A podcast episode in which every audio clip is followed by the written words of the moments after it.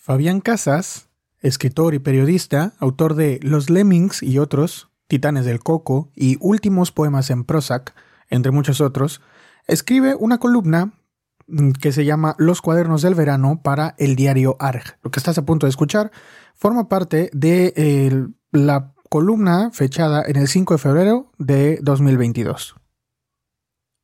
Estaba en segundo grado. Entraba muy temprano, a la mañana. Recuerdo a mi madre peinándome los rulos frente al espejo del baño. Lo hacía con tal precisión que durante muchos años pensé que tenía el pelo lacio, pero tenía rulos como ella. Las madres pueden ocultarte cosas, moldearte a su gusto. Mientras escribo esto, llueve a granel, lo cual me pone de buen humor, y estoy escuchando a Led Zeppelin. Me gusta escucharlos mientras escribo. Música clásica, ¿no? Me da endorfinas. Una vez que estaba así calado, mi mamá me transfería a mi tía Teresa, quien me llevaba hasta el colegio. Eran pocas cuadras, tres, y yo llegaba puntual. Nunca voy a olvidar esas mañanas con Teresa, su amor incondicional, su entrega por mí, una clase de bondad difícil de encontrar.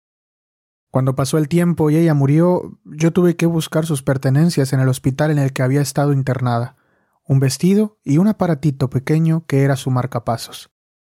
Lo tenía que devolver a la obra social.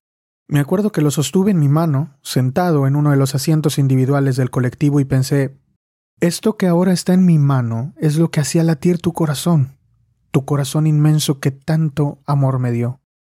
Teresa me dejó puntual en el colegio, y cuando nos formamos y entramos al aula, faltaba Paladino, el narigón de la clase. Politis era el gordo, y yo era el negro de pelo lacio. La maestra María José que llevaba una falda muy corta y unas medias transparentes que nos volvían locos, nos dijo que había fallecido el padre de Paladino. Hubo un silencio. ¿De qué hablaba? ¿Cómo podía pasar esto si todos estábamos allí y nos habíamos levantado y lavado la cara y el mismo colegio estaba en su lugar? Por la tarde, después de almorzar, fuimos al velorio. Allí estaba Paladino, llorando. Nosotros nos reíamos por la presión social. Lo que pasó con el padre Paladino me hizo pensar. Él manejaba un camión de la Serenísima, y un día se metió por la misma ruta que hacía para dejar la mercadería y que conocía a la perfección en contramano. Anduvo así varias cuadras hasta que lo paró la policía. No pudo explicar por qué lo hizo. Lo explicó el médico.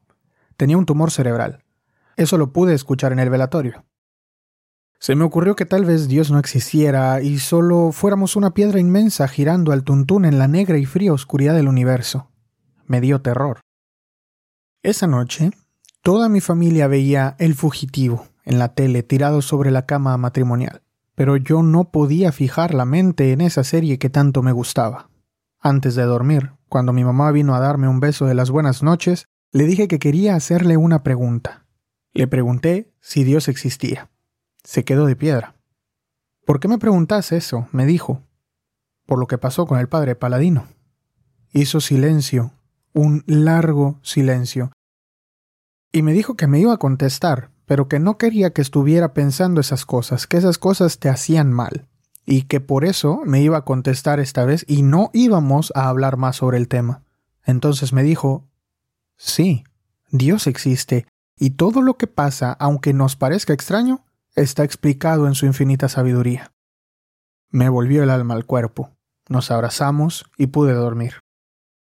Me di cuenta de la mentira de mi mamá muchos años después, cuando vi por primera vez en el cine Lara de Avenida de Mayo El Padrino, una obra maestra, descomunal. Después también vi El Padrino 2, otra obra maestra. ¿Cómo lo lograba Coppola? Todas las cosas del mundo están explicadas en El Padrino. La mentira de mi mamá, por ejemplo, es esa escena en que la mujer de Michael Corleone, que sabe perfectamente quién es su marido, le pregunta si alguna vez mandó a matar gente. Y Michael le dice, te voy a contestar esto por única vez. No. Y la mujer cae en sus brazos agradecida por la mentira letal. El padrino también te dice que en momentos muy tensos, una buena comida te puede levantar el ánimo. Ellos están en la cocina de la casa, acaban de atentar contra el don, y la situación es provisoria. Entonces uno de los pistoleros le enseña a Michael, que está a punto de tener la conversación, cómo preparar un buen tuco. Vean esa escena y hagan la receta porque es muy buena. El pistolero le dice a Michael que alguna vez va a tener que cocinar para muchos y que es bueno que sepa hacerlo. De alguna manera, le está anticipando su destino. Hace poco fui a un cumpleaños donde un nenito malcriado se le estaba haciendo pasar mal a todo el mundo. Los padres ni se inmutaban. Me acordé de esa escena del padrino en que en una de las fiestas familiares con orquesta y baile, en el padrino, como en las novelas de Tolstoy, el drama se cocina en las fiestas, la mujer de Fredo estaba descontrolada y este no mueve un pelo. Entonces Michael le dice, Sos mi hermano y te quiero, Fredo, pero si no puedes controlar a tu mujer, le voy a tener que pedir a uno de mis hombres que lo haga.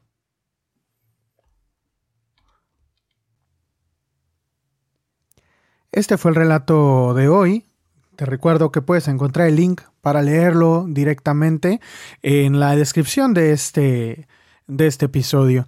También te recomiendo que si te llamó la atención el hecho de que el padrino para Fabián Casas explica todas las cosas del mundo, pues escuchas el podcast que hicimos sobre El Padrino, precisamente sobre el libro y la película. Es el último episodio que publicamos antes de este y se llama El Padrino. Y también te recuerdo que pues este es un trabajo totalmente amateur y si tú lo que quieres es un trabajo de estudio, bueno pues tienes dos opciones. La primera pues es contratar un servicio de audiolibros que seguramente te va a costar un par de cientos eh, de pesos eh, al mes o puedes eh, ayudarme compartiendo mi contenido para que entonces pues pueda llegar a más personas y así poder tener la posibilidad de mejorar el podcast. si te interesa, el podcast lo puedes encontrar en cualquier plataforma en donde escuches podcast y en nuestras redes sociales como el Club del Tío. Si nos apoyas así podremos llegar a más gente y quizá, quién sabe, podríamos tener patrocinadores. Yo te dejo y nada, nos escuchamos la próxima vez que le piques en play algún episodio.